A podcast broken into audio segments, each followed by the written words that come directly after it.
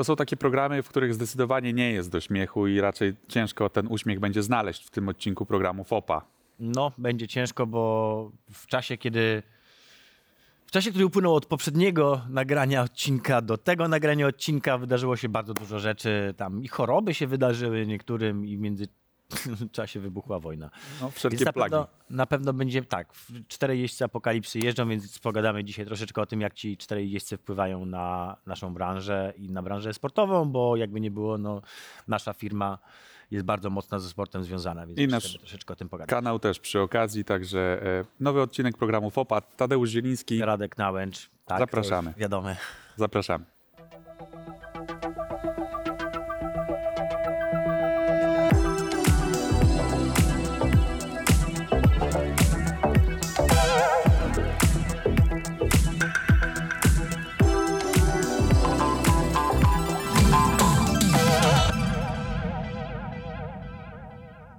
Kran, ciepła woda z kranu. Zaczęło się, Radziu. Tak jest. E, Nowy odcinek oczywiście programu FOPA. Kłaniamy się w pas. Witamy Was serdecznie. Witamy gościa. Cześć gościu. Cześć goście. Naszym gościem jest Szymon Grenke, redakcja Polsat Games. Redakcja w, y, esportowa Polsat Games. Człowiek esport. Człowiek o- esport Polsat Games. Człowiek, no to ładnie. Mam kolejnego teraz będziemy mieli Polsat Tak. Gamesa. Szymon Polsat, y, Grenke Games. Czyli dzisiaj będziemy pływać troszkę we własnym sosie, ale to nie jest tak, że jesteśmy towarzystwem wzajemnej adoracji. To od razu chcemy Wam, e, drodzy widzowie, wytłumaczyć, ponieważ e, Szymon ma swoje zasługi, dlatego też uznaliśmy e, wspólnie z Tadeuszem po krótkiej naradzie, że to jest odpowiedni gość To jest e, odpowiedni gość do dlatego, tego programu. Dlatego, że ja, Szymon, ciebie mam na radarze od 2010 roku, jak żeś się pojawił w Giereczkowie. Gdzieś mi się tak zacząłeś pojawiać. Mhm. I pamiętam, że na początku mnie strasznie wkurzałeś. Nie wiem czemu. Ja też nie wiem. Nie mam pojęcia. Serio. To jest jakieś takie zupełnie abstrakcyjne wspomnienie. Podejrzewam, że dlatego, że byłeś młodym człowiekiem piszącym o, o A młodzi ludzie wkurzają, tak? Nie młodzi ludzie powiedzieć? wkurzają generalnie. Ale tak. Tadek, ty wtedy też byłeś młody jeszcze. Ja już wtedy nie byłem młody. Właśnie na tym to polega, że ja nigdy nie byłem chyba z tego, co...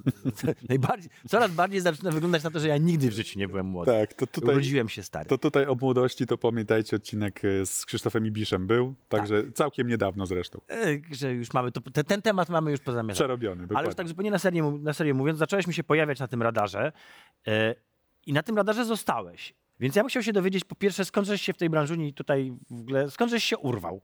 Ale Że- muszę ci powiedzieć, że ten 2010 rok to jest e, doskonała pamięć. E, może nie dlatego, że wtedy zaczynałem, bo zaczynałem trochę wcześniej, jako jeszcze młodszy człowiek, e, ale wtedy wymieniliśmy pierwszą korespondencję, A widzisz. o której może nawet nie pamiętam. No nawet na pewno nie pamiętam. Jeszcze przed nagraniem specjalnie zastanawiałem się, czy to jest ten mail. Czy tutaj znajdę to archiwum? Wpisałem Tadeusz Zieliński I znalazło. i znalazło, znalazło. O czym był ten mail? On tam... To był e, e, pierwszy wywiad, który przeprowadziłem właśnie z tobą. Wówczas Hyper startował z programem Esport. Ja Oż byłem ty. e, redaktorem e, serwisu tematycznego Frack Executors. Hyper współpracował wtedy z Frack, Track Executors. Executors. Dobra, to pewnie o ten wywiad się musiałem wkurzyć. Ten wywiad był znakomity. Na Ja pewno. go potem w CV podlinkowywałem, jak szukałem Jako, kolejnych. jako tak, jako twoje, Tak, twoje, tak. twoje przecieranie szlaku. Tak, no bo przecierałem te szlaki dość szybko, gdzieś tam już w podstawówce. Mhm. Oczywiście grałem w Counter-Strike'a, miałem swoją świetną drużynę. Ty jesteś counter-strike'owcem generalnie, tak? W sensie, Tak, To jest twoja... Jestem To Counter-Strike'owcem, to, to jest ta baza, to jest ta gra gdzie, gdzieś tam w sercu. Ten wywiad z 2010 roku, później, i o tym ja też komple kompletnie nie pamiętałem, przerodził się w to, że ja tobie robiłem research do programu Esport i pisałem newsy na stronę Hypera. Ej, widzisz, no to to jest ten punkt sporny. Ja, a ja zupełnie, zero, po prostu pamiętałem tylko, był taki koleś, coś robił, I mnie Ale wkurzał. co? coś mnie tam wkurzało, ale zupełnie, serio, z góry cię przepraszam za to. Słuchaj, ja o tym nie pamiętałem. No, właśnie, a, ja jest, a, a mi jest teraz głupio. Przez to. Ale dobra, wracając, wracając. Zacząłeś pisać w takim razie, czyli troszeczkę można powiedzieć, że ten hyper i e-sporty też były twoim takim przecieraniem szlaków, ale Tak. zacząłeś wcześniej. Zacząłem wcześniej, po prostu wiesz, koledzy grali, ja grałem z nimi, tylko że jak była przerwa, to zamiast grać więcej, to sobie schodziłem do paska, z, e, rozwijałem stronę klanową, pisałem jakieś teksty okropne, pełne błędów ortograficznych, e, interpunkcyjnych, stylistycznych, no masakra. W ogóle na dyktandach dostawałem najle- najgorsze oceny w klasie, ale po roku takiego regularnego pisania o tym, że wygraliśmy sparring, e, no nagle zgłosiła się do mnie organizacja e-sportowa, jak już taka większa. E, Chyba pierwszą taką organizacją e-sportową, dla której pisałem i zarobiłem tam pierwsze pieniądze jako tam 14 czy 15-latek, to było CEFO. Nie wiem, czy pamiętasz Tadek, coś takiego. Coś mi to mówi, ale Potem z CEFO transfer do Universal Soldiers, to już kojarzę. z US-ów do Frag Executors. SPQR. SPQR e, niestety SPQR to ja jeszcze pamiętam z czasów battlefieldowych. To Tak, w tak. No to, by, to były te czasy właśnie. No ja miałem 14-15 lat wtedy za, zaczynałem, 16 FX-y Hyper właśnie, ale to była jakaś krótka bardzo przygoda. Szybko ten serwis chyba przestał funkcjonować. E, No i co? I potem zrobiłem przerwę w ogóle e, od e-sportu trochę. Poszedłem do liceum, pojawiły się, wiadomo, dziewczyny, imprezy. Ja tutaj widzia- widziałem, że Counter-Strike 1.6 umiera. Stwierdziłem, no kurczę, trzeba zająć się czymś bardziej perspektywicznym. Czymś bardziej A prestiżowym. potem wyrósł IM, Imprezy dziewczyny. e, pojawiło się Virtus Pro, e, te, te pierwsze wielkie sukcesy i pierwsze doniesienia w mediach takich mainstreamowych już z taką pompą. I postanowiłem wrócić po prostu, bo, bo nie chciałbym e, potem pluć sobie w, gło- e, w brodę, że, że ten czas przespałem. A była taka szansa bardzo duża. I to była ta przestrzeń internetowa, ale tam w międzyczasie pojawiła się też nasza przestrzeń, przestrzeń telewizyjna. Tak, ale Już to bardzo, już, bardzo to mocno stare, skra- przyspieszając, prawda, tak, ten, ten stary cały czas to już skok, bo jeszcze wcześniej to oczywiście e, bardzo wiele lat byłem związany z e, redakcją e-sportową e, No Weszło i to mnie bardzo Weszło rozwinęło. dokładnie. to, to była też taka trampolina, mam wrażenie, do trochę poważniejszego mówienia i, i pisania o e-sporcie. Myśmy mieli. No właśnie, między też innymi- żeśmy się w tym momencie zaczął zmieniać z tego 14-latka, który tam robi, robił research i mnie wkurzał, tak?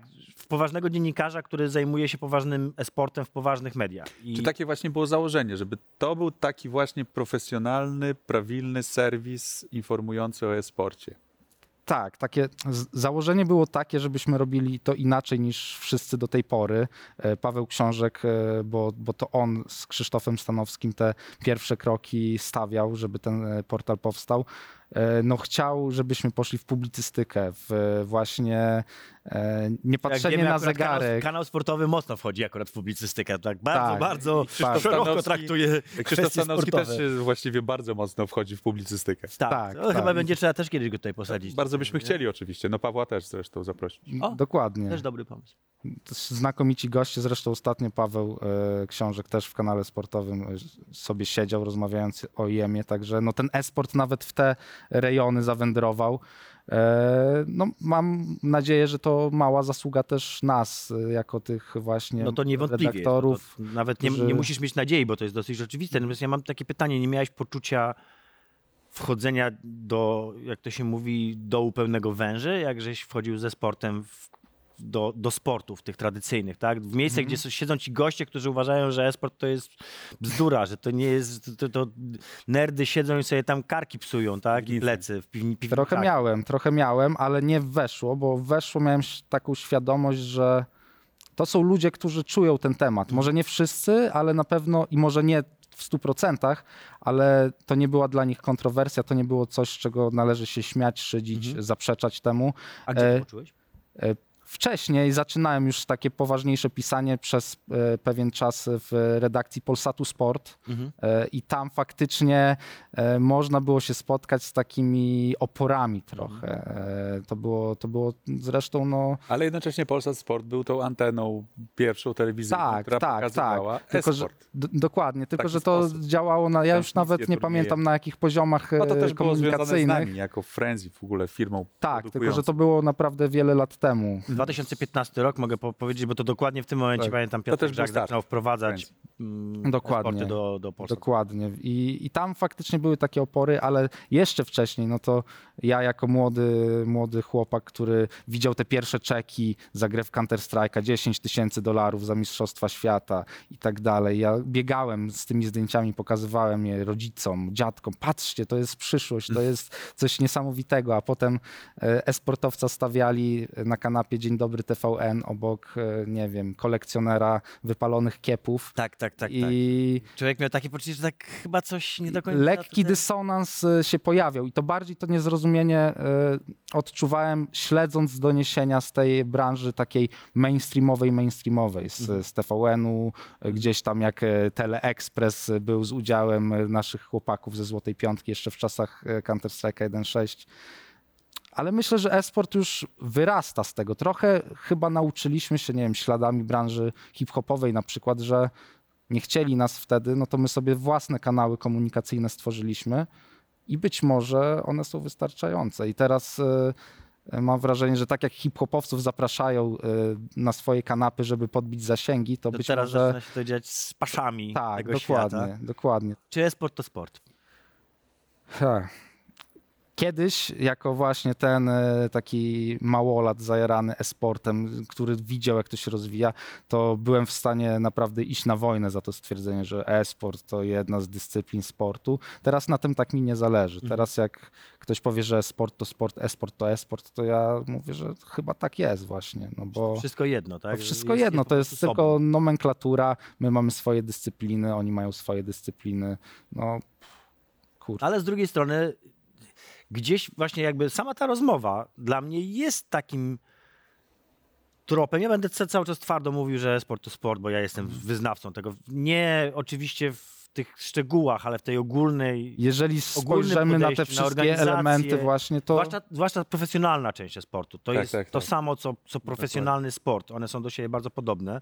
i myślę, że to jest właśnie ten element, który najwięcej tutaj takich, e, takiej, e, Tarć powoduje. ta, takich tarć powoduje właśnie. No bo ten profesjonalny segment e-sportu tam to, to się niczym właściwie nie Mhm. różni od e-sportu. Tylko kiedy schodzimy ten poziom niżej do tych e, amatorów, I tutaj też moglibyśmy sobie podyskutować, bo ja mam taką teorię, że wiesz co, jak ktoś uprawia e, rekreację umysłu, grając sobie lightowo w League of Legends, lightowo grając w Counter-Strike'a, to, to się nie różni niczym od takiego lightowego kopania piłki. Jak Albo tak biegania pomyślisz, Albo przykład, biegania, tak? tak? Też- nie robisz tego dla wyników jakichś strasznych, robisz to dla fanu, A czy dla momentu. ranking, tak? tak? Dla... To też e, jakby elementy na przykład w bieganiu, są wprowadzone elementy gier. Nie no, Bo wiadomo. wiesz, no, możesz się porównywać, możesz mierzyć czas na zegarku, możesz zobaczyć ile spalisz kalorii, więc tutaj te dane jakby takie dostajesz. chodziło tak? właśnie tutaj bardziej o, to, o nawet wypięcie tej rywalizacji, że, ten, że, że jakby gry rozwinęły się te, prze, przez ten czas na tyle, że stały się właśnie też takim sposobem spędzania czasu, takim od Rozrywką, Roz- ale też e, rekreacją. rekreacją. Rekreacją. bardzo Do ładne, tego ładne zmierzałem właśnie, że to jest też być może to jest, e, być może właśnie powinniśmy nazywać to rekreacją Mhm. e, właśnie, a niekoniecznie iść na, na wojnę właśnie za to słowo sport. Ja bym chciał jeszcze wrócić do, do tematu e-weszło. Mhm. Powiedziałeś, że team jakby przyjął cię bardzo, znaczy inaczej, że to już był ukształtowany team de facto, tak? Że to byli ludzie, którzy wiedzieli o co chodzi, ale jednak odbiorcy weszło, to są fani sportu i to są często fani sportu, którzy mają bardzo dużą nienawiść nawet, niechęć, nienawiść taką do, do, do, do nazywania właśnie sportu sportem, do w ogóle łączenia tych dwóch sfer ludzkiej działalności, tak? Miałeś jakieś takie poczucie właśnie, że, że trzeba tych ludzi przekonywać, że trzeba ich nauczyć tego wszystkiego? Właśnie niestety nie miałem i niestety my nie mieliśmy i być może nadal nie mamy jako branża. Mówię niestety, bo być może to dziennikarstwo e-sportowe wyglądałoby trochę inaczej, ogólnie cała branża e-sportowa, gdybyśmy czasem potrafili trochę spuścić z tonu, jeżeli chodzi o merytorykę, jeżeli chodzi o takie eksperckie podejście, o to czasem być może można powiedzieć nadęcie takie e-sportowe, no bo myśmy mocno specjalistycznie do tego podchodzili. Chcieliśmy być największymi ekspertami, chcieliśmy robić e, najbardziej rzeczowe wywiady, pisać e, analizy, e, ale okazywało się, że, że jasne, to, to może zainteresować jakąś małą część tego naszego świata, ale bardzo trudno z takim e, materiałem Przebić się do przebić mainstreamu. się do mainstreamu. Jaki jest sposób na przebijanie się do mainstreamu? No właśnie chyba taki, żeby, żeby mówić językiem mainstreamu i żeby tych sztuczek, od których my uciekaliśmy bardzo często, typu jakieś clickbaity, wykorzystywanie pewnej sytuacji do e, opisania zupełnie jakiejś takiej błahej sprawy, e, no żeby z tego korzystać jak, naj, jak najczęściej, jak najgęściej. A po co ten mainstream takim razie Po esportowy? co ten mainstream? No, żeby redakcja Weszło Esport nadal funkcjonowała, a nie została zamknięta, krótko mówiąc. No bo jednak e, za liczbami idą pieniądze i, e, i w pewnym momencie, kiedy już nie mogliśmy przebić pułapu, na który weszliśmy, e, to stwierdziliśmy razem z Krzysztofem Stanowskim, że być może damy sobie na razie spokój. Mhm. Nie, niekoniecznie na zawsze, ale że w tym momencie może trochę musimy świeżego spojrzenia złapać po prostu na, na całą branżę i na to. czyli co, jeszcze jest za wcześnie? Można powiedzieć, że jest już esport w mainstreamie, czy cały czas jednak jest gdzieś tam na wycieraczce i, i, i puka do tych drzwi z napisem mainstream? Bo puka, bo to nie ma się co zrzymać, że, że, że nie puka, że nie potrzebuje. Potrzebuje i puka. no, potrzebuje między innymi, żeby finansować inicjatywy. To, co tak? powiedział no, Szymon, ja się z tym dokładnie zgadzam w punkt, 100%. tak? No. Mhm. E, Myślę, że bywa w mainstreamie, że O, na- to jest ładnie na, na przykładzie Polski bardzo dobrze to widać, kiedy jest Intel Extreme Masters, e, no to nie Wszyscy sposób, tak, nie sposób obok tematu e-sportu przejść obojętnie, ale kiedy jemu nie ma i nagle się pojedzie do, nie wiem, Gdyni, Gdańska, czy tam Rzeszowa i porozmawia się na ulicy z ludźmi, czy wiedzą, czym jest e-sport, to niekoniecznie ludzie, ludzie będą w ogóle e, kojarzyć temat. No tak? esport, A taki ja sport, tutaj, panie tutaj, bym się, tak? tutaj bym się nie zgodził jednak. Wiesz, wydaje mi się, że, że, że bardzo ostrożnie zaryzykuję stwierdzenie, że jednak nazwa e-sport już się w Polsce, Być może. w Polsce już się ludzie z nią oswoili. Że to już nie jest właśnie, nie musisz tłumaczyć o co chodzi. Tylko pytanie jak? wiedzą, że to, to, to grają w te gry, tak? I tam pieniądze na tym zarabiają. Tyle już wiedzą, tak? Kiedy tłumaczyłem e, rodzicom mojej dziewczyny, czym się zajmuję, a to jest w ogóle bardzo śmieszny temat, o którym moglibyśmy rozmawiać, czyli jak mówić o tym, e, Fopę że przygotowałeś. robi się... e-sport. przygotowałeś. Właśnie To, to, to, to, to, to w drugiej części programu. Będzie dobrze chyba. Właśnie No, no, no. niekoniecznie. Ale chodzi mi o to, że kiedyś pamiętam, youtuberzy mieli z tym bardzo duży problem, że jak powiedzieć, że zajmuję się kręceniem filmów na YouTube'a, że ludzie patrzą wtedy na mnie jak na wariata. Ja bardzo długo tak e, nie wiedziałem, jak mówić o, o e-sporcie i, i unikałem tego trochę, bo Wstydziłeś się. nie, tu nie chodziło o wstyd, tylko chodziło o y, to tłumaczenie, ten proces tłumaczenia i, i jakby widziałem w oczach mojego rozmówcy, że często mimo Nie wszystko... zupełnie. Tak, no szczególnie starsze pokolenie, im bardzo trudno jest y, osobom, przedstawicielom, nie wiem, e, tego starszego pokolenia w cudzysłowie, e, czyli ponad jeszcze tobą, Tadek, że, Dobry jest, kurde. że Dobry. Wiesz, Popę już masz przeniesienie- jakby co. Obraziłeś prowadzącego. no już dawno temu, jak to Już kilka razy To już ustaliliśmy. ustaliliśmy w sumie. Tak. Tak, więc Denerwowałeś. Ale do anegdotki, no jak powiedziałem rodzicom mojej dziewczyny, że zajmuję się, pracuję w branży sportowej, to oni pomyśleli, o, czyli to ty kopiesz te bitcoiny. Więc to niezrozumienie, nawet jak gdzieś tam ten e-sport puka do świadomości, e, nadal istnieje. Gdzieś Ale... dzwoni, ale nie wiadomo w Tak, którym tak, kościele. Tak, tak, dokładnie. No I dobra. ten cyberpunk jeszcze można dorzucić do tego wszystkiego. Do I- tego cyberpunka chodzi, co się No, nie udała premiera. tak. Tak, to, oczywiście. ten mem, wigilijna Tak. wieczerza i ten cyberpunk, wiecie, rozumiecie. I wiecie, rozumiecie. No dobra, skończyło się, weszło i trafiłeś do nas. To teraz opowiedz, co u nas robisz? To jest też bardzo niełatwa kwestia, nawet jak rozmawiam z wami, bo e, kiedyś bardzo łatwo było mi się zdefiniować, bo byłem po prostu dziennikarzem sportowym, redaktorem, no, człowiekiem, który rozmawia, e, tworzy materiały, pisze teksty. Teraz e, bardziej działam trochę na zapleczu tego wszystkiego. E, no, wraz z Radkiem ogarniamy redakcję tutaj Polsatu Games we Frenzy. Dlatego ja nic nie mówię, nie, nie wypada. Nie musisz. Tak. Nie musisz nawet, masz młodszych ludzi, którzy za ciebie Mam, teraz mam od tego Szymona. mówią ładnie.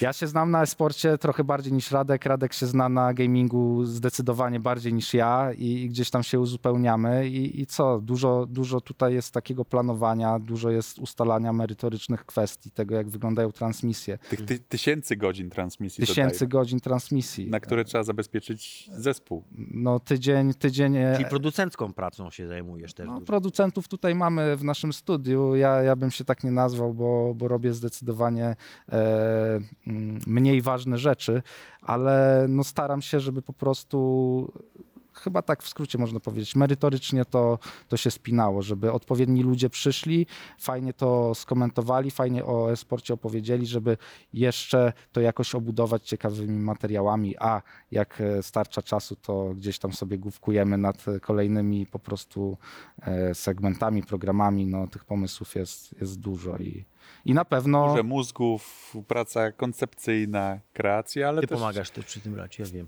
zdarza się oczywiście, ale też no po prostu, no mówiąc wprost, takie zwyczajne dupogodziny przy komputerze, Aha. które trzeba po prostu wyrobić. pracę macie, dobra, to ja... Po to, po to żeby, żeby Ja to wszystko gdzieś tam działało. Oczywiście no nie jesteśmy na szczęście sami, tylko tak jak mówi Szymon, jest mnóstwo osób, które nam w tym pomaga. Ja jestem tylko łącznikiem tak naprawdę tego, tego wszystkiego. To mam wrażenie, że ci, ci ludzie, którzy komentują, tworzą, właśnie piszą, e, opowiadają swoją twarzą, też nazwiskiem, e, no po prostu e, gdzieś tam świadczą o tym poziomie, to, to w dużej mierze to oni tworzą też e, tę stację. A ty stoisz za nimi. Pogadamy sobie jeszcze o tym, jak stoisz za nimi za chwileczkę. Na razie musimy się skupić na najważniejszej rzeczy w tym programie, czyli przerwie reklamowej. Zapraszamy.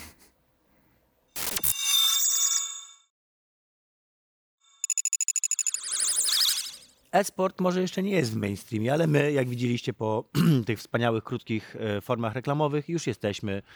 Mamy z tego mnóstwo pieniędzy, dzięki których Deszcz, możemy deszcz robić... monet. Deszcz monet, dzięki nas którym możemy robić kolejne odcinki kapie. naszego programu. Dokładnie tak.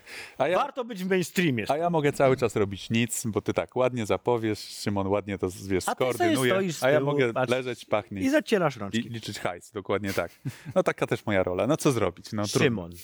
Szymon Grenka jest naszym gościem. Y, Wracamy do rozmowy na temat e-sportu przede wszystkim, no bo Szymon to głównie e-sport. Twój ulubiony e-sport. Obecnie. Counter-Strike. Dalej Counter, nic się nie zmieniło? E, no to jest jak, jak ta pierwsza miłość, prawda? Ona gdzieś tam w głowie pozostaje, ale e, no Counter-Strike mimo, że się zmieniał bardzo, bardzo mocno przecież od, od lat. No zmieniały się przecież wersje gry Counter-Strike. E, no mój ukochany to 1.6, ale jeszcze są ludzie, którzy pamiętają starsze. E, Tak, są. Właśnie niektórzy chcieli powiedzieć, że jak zaczynali w 1-2 to było najfajniej. Ale Ale też to jest taka więź trochę, bo ten Counter-Strike mi pozwolił w e, e-sporcie zaistnieć. Gdyby nie on, to prawdopodobnie ja bym robił coś zupełnie innego dzisiaj. Nie siedziałbym na tej kanapie, być może nie żyłbym w Warszawie i, i tak dalej, i tak dalej. On na pewnym etapie życia trochę mi to życie zdefiniował właśnie, ale oczywiście też e, no, uwielbiam inne e-sporty, No inne bo obok dyscypliny. Cantera jest przecież LOL. Jest League of Legends, jest Valorant, którego też e, bardzo, bardzo lubię i oglądać, i też grać raz na jakiś czas. czy Raczej- tutaj prowokacyjne pytanie, czy Valorant twoim zdaniem zastąpi CS-a na dłuż, w dłuższej... Myśmy się jako społeczność e, e-sportowa mocno nad tym zastanawiali, kiedy ta beta wychodziła, kiedy cały Twitch żył Valorantem, kiedy najwięksi influencerzy po prostu e, windowali te liczby i, i wow. No, myśmy myśleli, No ale to że zostało, zauważ, że Valorant się zaczepił jednak. Zaczepił się, ale myślę, że on nie wygryzie Counter-Strike'a, przynajmniej nie w najbliższej e, przyszłości. Overwatch, niemal, to, niemal się Overwatchowi udało gdzieś tam w jakiejś Tak, małej wszyscy- wiosce wszyscy w Azji. tak, że to będzie ten następny LoL i następny Counter-Strike jednocześnie. Ale Piotr y, Izak Skowyrski powiedział y, mi kiedyś bardzo fajną rzecz a propos Valoranta właśnie w tym czasie bety i, i gdy o, tym, o tej przyszłości sobie myśleliśmy, on powiedział, że Valorant może być największym e, i być może ostatecznym ratunkiem dla Counter-Strike'a, żeby e, twórcy, społeczność, gracz trochę się z tego letargu przebudzili. E, No i To jest ten gies, który gryzie tak, tak. I w tył, chyba, tak? chyba jednak ta konkurencja jest, jest potrzebna, no, taka, No, taka prawdziwa. Chyba wydaje mi się, że Counter przeżywa jednak, znaczy może nie przeżywa jak renesansu, bo nigdy nie było jakiegoś takiego, no dobra, w okolicach 1.6 przejście na, na Mhm. Source'a, tam oczywiście były problemy z, z, z oglądalnością, ale jakby nie było, ten, ten e-sport się utrzymuje, tak? I ja mam wrażenie, że, że, że dobrze mu zrobił chyba jednak Valorant. Tak? Też mam takie Spojrzy wrażenie. na, zwłaszcza teraz na finały jemu, tak? Na, na, na, na ich skalę. Też mam takie wrażenie i, i też zauważcie, że te dwie dyscypliny mogą żyć obok siebie i, i sobie dobrze radzić.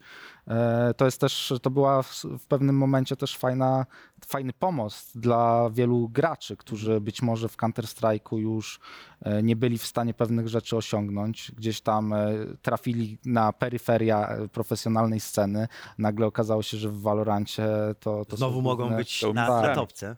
Tak, dokładnie. A brakuje ci jakiegoś sportu z tych, które były popularne przez lata Mhm. i, i, i gdzieś po drodze się zgubiły? No to zdecydowanie pierwszym, pierwszym taką pierwszą myślą to jest Quake. To jest Quake. e, e, On istnieje, on funkcjonuje, ta scena żyje, chociaż e, no nie chciałbym być wielkim pesymistą, ale może ona egzystuje troszkę jednak. Egzystuje bardziej niż żyje. Tak i e, jednak jak cofam się do tych lat świetności Quake'a, do, do historii, które pisali Awek, Rafa, e, Cooler, no masa gości, którzy mogą być inspiracją e, dla esportowców bez e, w ogóle e, bez, bez kategorii, bez e, podziału na dyscypliny, to ten Quake zdecydowanie by się tutaj przydał. Albo jakiś arena shooter inny. Dlaczego nie ma Arena Shooter? Co, co się stało, że one tak umarły? Jest jakaś teoria na ten temat? No trudno mi właśnie powiedzieć. E, Nie ma chyba. Quake'iem, nie. Quake'iem, Quake'iem żyliśmy my i myśmy go kochali, bo myśmy w niego grali po prostu i tak jak Z niego mówię, żeśmy się wywodzili i dopóki Tak. nie wyjdzie taka kolejna gra, która odniesie sukces, to i nie, Ja nie tam będzie. jakiś czas temu, ze dwa lata temu e, jeszcze sobie zrobiłem taką tabelkę i patrzyłem na wiek profesjonalnych graczy Quake'a.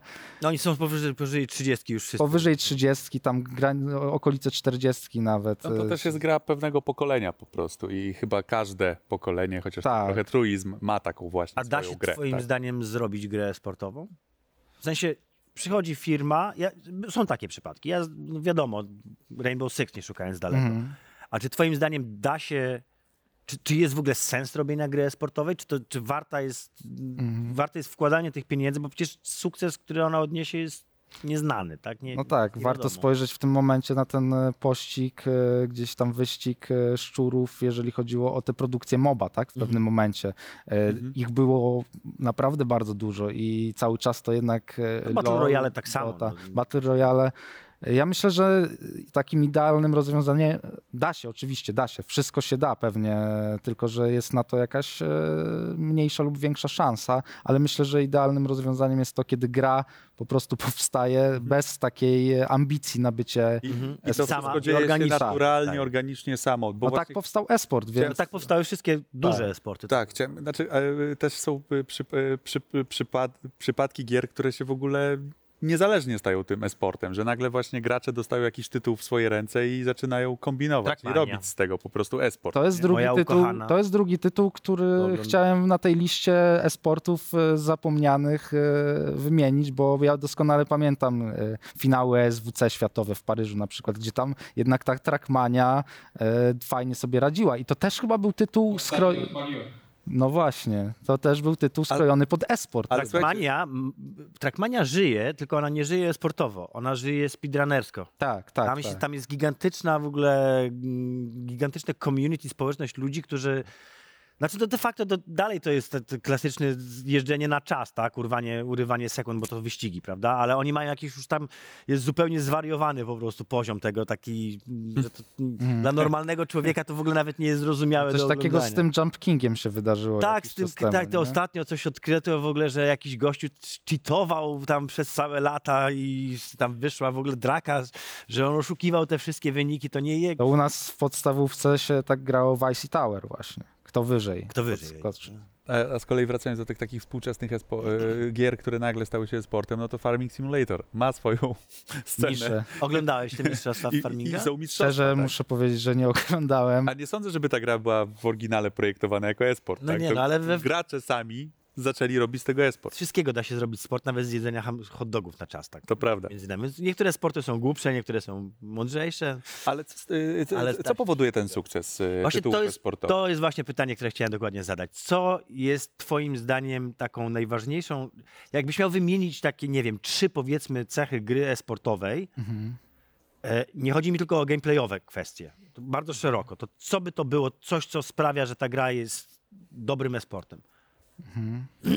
To jest bardzo trudne pytanie, no Bardzo. bo I bardzo podejrzewam, że jak ktoś by taki klucz znalazł, to założyłby takie studio produkujące gry sportowe, tak jak mamy. Kopiuj w klej, tak? Tak. Się tak? wydaje, że to jest No, Jesteś w stanie- FIFA, no come on. Jesteś w stanie zaprojektować dobrą grę sportową, nie jesteś w stanie przewidzieć, czy ona odniesie Tak. sukces. To jest oddzielna Mi się sprawa. wydaje, że taką być może nieoczywistą kwestią jest wsparcie wydawcy i to, jaki wydawca ma pomysł na promowanie tego e, produktu, bo tak musimy o tym przecież powiedzieć. Wybudowanie tego całego ekosystemu i bycie w ciągłym kontakcie ze społecznością jest dzisiaj, myślę, bardzo ważne. No, e, Epic Games no, świetnie to z Fortnite'em zrobił. Counter-Strike tego nie potrzebował. e, No, tam kontaktu ze społecznością nie ma właściwie żadnego, no ale to są zupełnie inne Właśnie, bo to czasy. są takie zupełnie dwa jakby całkowicie inne podejścia do, do tego samego problemu, tak? Epic i Riot robią to w jeden sposób, czyli bardzo głęboko w to wchodzą jakby Tak. organizacyjnie, z drugiej strony Valve ręce wyłożone, nawet za bardzo tej gry teraz nie I niech się kręci, tak? Na tej zasadzie sam. Wszyscy się zastanawiamy, dlaczego tak się dzieje. No właśnie. Może mm, no, Valve stwierdzili, mają dziecko, które rozwija się całkiem nieźle, nie trzeba tam na korepetycję go wysyłać. Po prostu Cudowne niech dziecko, sobie tak? sam radzi, a my będziemy zajmować się naszymi innymi dziećmi, takimi jak Dota na przykład. Tam zupełnie inaczej sytuacja wygląda, tak? A przecież to ten sam, e, ci sami rodzice. E, Myślę, że jeżeli chodzi o ten sukces e, e-sportowej gry, to jeszcze ważna jest jakaś taka klarowność samej rozgrywki. Ten być może nie samego gameplayu, co zaprojektowania tego systemu, na przykład zdobywania punktów, e, rozpoczęcia i końca rundy. E, Na co dzień się o tym nie myśli, ale na przykład jak przywołałeś Rainbow Sixa już, no to to jest tytuł e-sportowy, który jest szalenie popularny w pewnych częściach e, świata. W Polsce e, miał swoje momenty, ale próg wejścia tą grę jest naprawdę, i to z pozycji widza i gracza, jest bardzo wysoki. wysoki. Jest bardzo wysoki, bo to nie jest jasne tak jak Counter-Strike, że masz początek rundy, kupujesz sobie broń, nieważne jaką, idziesz, plantujesz, bo... podkładasz Wiadomo. ładunek. e, i- Spokojnie, wydaje mi się, że nasi odbiorcy są w Tak. stanie zrozumieć, co znaczy splantować bombę. Więc, e, więc tak to wygląda. No, w Rainbow Sixie jest masa tych agentów, operatorów, umiejętności e, i to wszystko przekłada się na poziom skomplikowania tej rozgrywki. Też czytelność chyba? Czytelność też jest e, dość. e, No ja się musiałem tego naprawdę, żeby zrozumieć tą, tę grę, a i tak nie rozumiem jej na poziomie takim eksperckim. Nie mógłbym teraz, e, nie wiem, stanąć za Mhm. Nie był w stanie komentować. Tak, to, to ja musiałem naprawdę trochę w to pograć. Mhm. Początki były e, bardzo trudne. Czyli też musi być przystępność w takim razie. Tak, tak. No jeżeli to ma osiągnąć sukces taki globalny, no to, to zdecydowanie. Myślę, że e, jeżeli jesteśmy przy mapie świata, to trochę to zmierza w stronę geopolityki, a e, jeżeli chodzi o e, politykę i konflikty, no to niestety jesteśmy świadkami okrutnych i scen, i, i przerażających historii, które dzieją się za wschodnią granicą, czyli atak Rosji na Ukrainę. I z drugiej strony, co pocieszające jest, to ten zryw serc. Przede wszystkim możemy jakby ograniczyć ten zryw do, do polskiej pomocy, bo, bo ona jest fantastyczna i faktycznie jako sąsiedzi, ci najbliżsi sąsiedzi Ukrainy y, stajemy na wysokości y, zadania jako naród, tak mi się wydaje i to jest bardzo budujące ta solidarność, ale też możemy sporo powiedzieć dobrego y, o świecie gamingu i e-sportu w kontekście właśnie tej pomocy. Ja No, polskim świecie gamingu powiedzmy. chciał właśnie jakby skierować naszą rozmowę już bezpośrednio Jak na ten tor. patrzysz na reakcję świata esportowego, bo mówimy o tym przede wszystkim, to co czujesz? Jeżeli mówimy o, samej reakcji, to tutaj nie powinniśmy stawiać takiego e, podziału e-sportowcy i reszta ludzi, bo e, no jak patrzę na to, jak cała, całe nasze społeczeństwo zareagowało, no to, no to mi się płakać chce po prostu, bo, bo to jest coś niesamowitego. No, wszyscy pomoc- chyba jesteśmy dumni po prostu też z takiej reakcji. Trochę tak, no oczywiście... Nie musimy się tego wstydzić, Znaczy, się ja bym chciał troszeczkę emocji od tak. tego odpiąć, chłopaki, bo to, że Mhm. nas to wzrusza, to jest oczywiste. Nie, nie chcę umniejszać tego, ale chciałem troszkę spojrzeć na to takim zimnym okiem, Mhm. bo No to teraz właśnie możemy... czego, poczekaj, tylko jeszcze muszę, o co mi dokładnie chodzi. Chodzi mi o to, że Rosja, Białoruś, Ukraina to są trzy gigantyczne państwa we sporcie. To są państwa, które ustalały przez lata i ustalają i mają gigantyczny wpływ i na wyniki, i na organizacje. Bardzo wiele organizacji pochodzi z tych krajów. Navi chociażby, nie szukając daleko. Virtus Pro, o którym żeśmy mówili, tak? No to jest organizacja rosyjska. E, trosz, nie masz poczucia, że troszeczkę nam się, się ten sportowy świat może rozpaść teraz? No właśnie to jest pewien mm, paradoks tej pomocy, bo mam wrażenie, że oczywiście my pomagamy i my dzielimy się wsparciem e, różnego rodzaju, ale świat e-sportu reaguje dość, jeżeli patrzymy też na e, to, jak inne dziedziny rozrywki, życia sankcjonują to, co się, to, co się dzieje, to świat e-sportu reaguje dość e, zachowawczo, powoli. Czyli Bardzo. jest trochę taką fifą. Właściwie Jest trochę taką, taką FIFą, dokładnie. tradycyjny. Dokładnie, bo no sam e, wicepremier e, Ukrainy nawoływał tutaj bardziej w kontekście świata gamingu, Gamingu, do, tak. do reakcji, ale myślę, że w tym, e, w tym przypadku gdzieś ten e-sport bezpośrednio możemy pod ten świat gamingu tak podłączyć, no bo tam były przecież wydawcy Counter-Strike'a proszeni o reakcję. Tak, Riot, Riot. Tencent generalnie, prawda? No, jako, jako, cała jako masa- korporacja.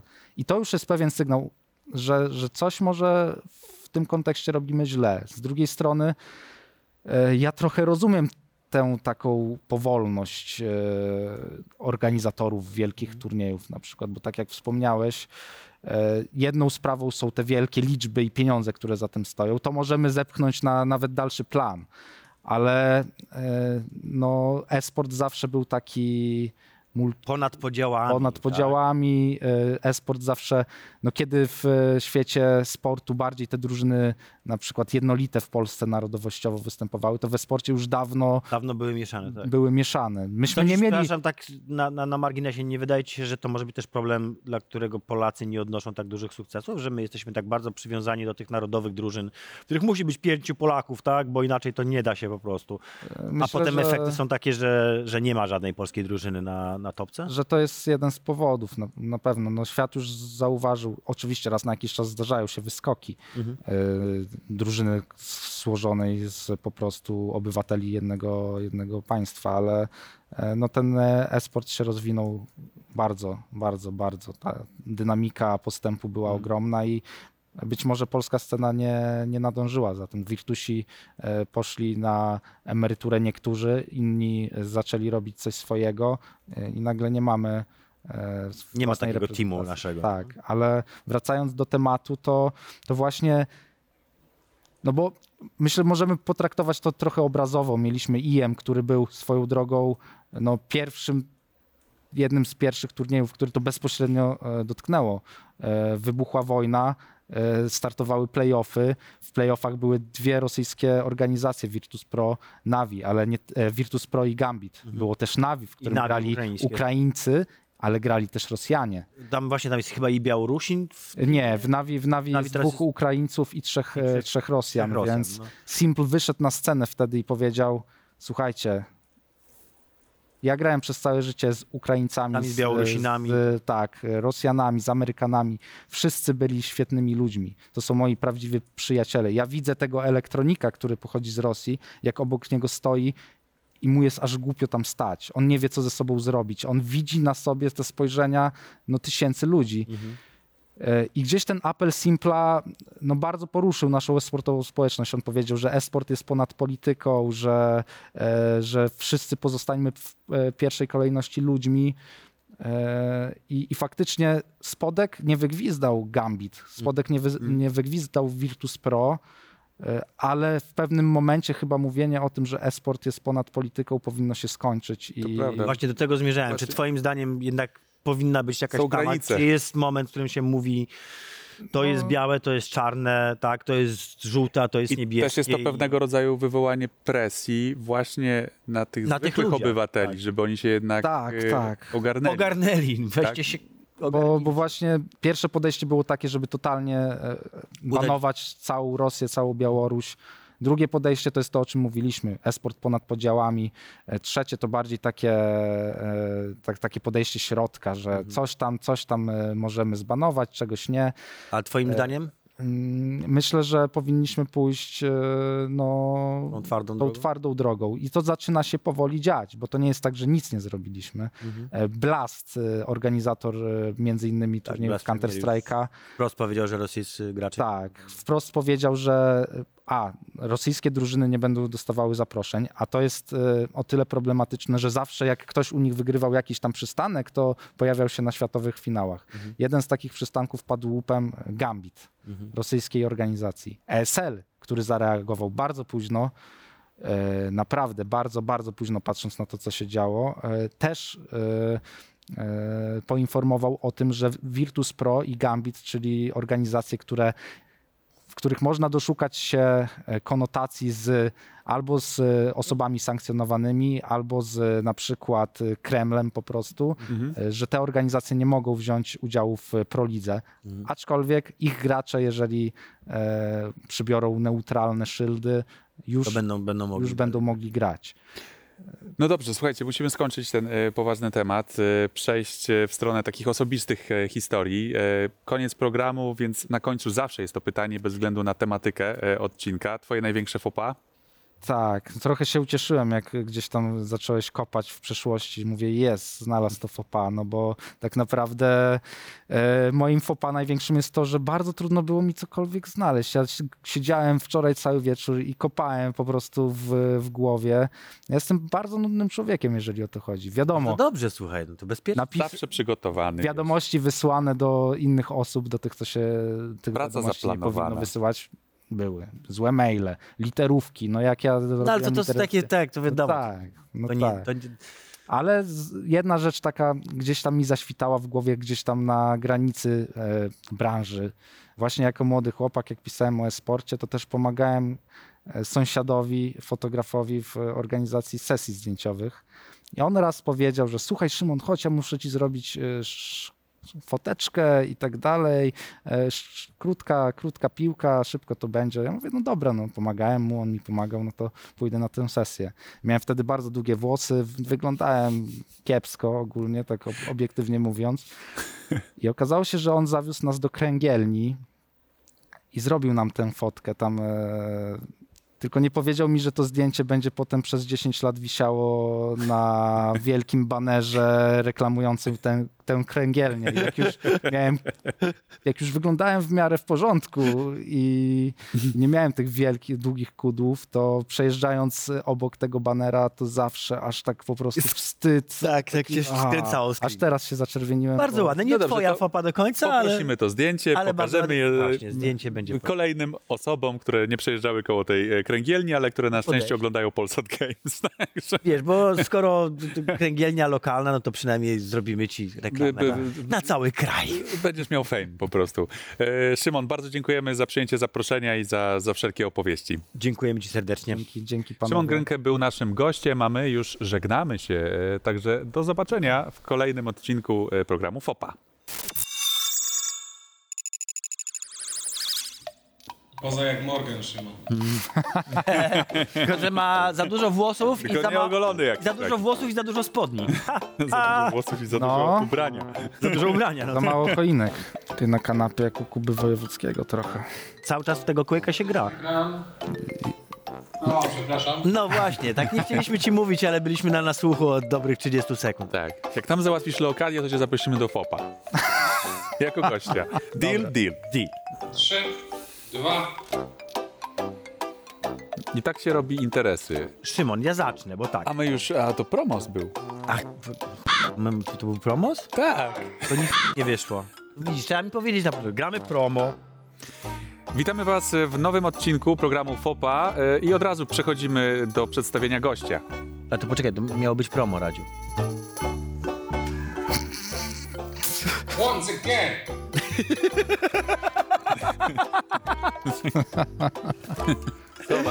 Najpierw ja, potem Radek. Uwaga, co ty gorące jak Diplo? Okej, ja rosiłem moją ksywką. Dobry jest.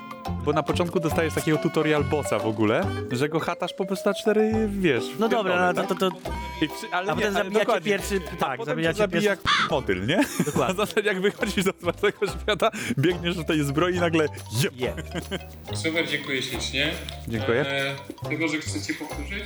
Nie, to było tak od serca, tam może było zawahanie, ale myślę, że to dobrze wyszło. Wyszło naturalnie. W porządku, to ja proponuję teraz y, setup. thank you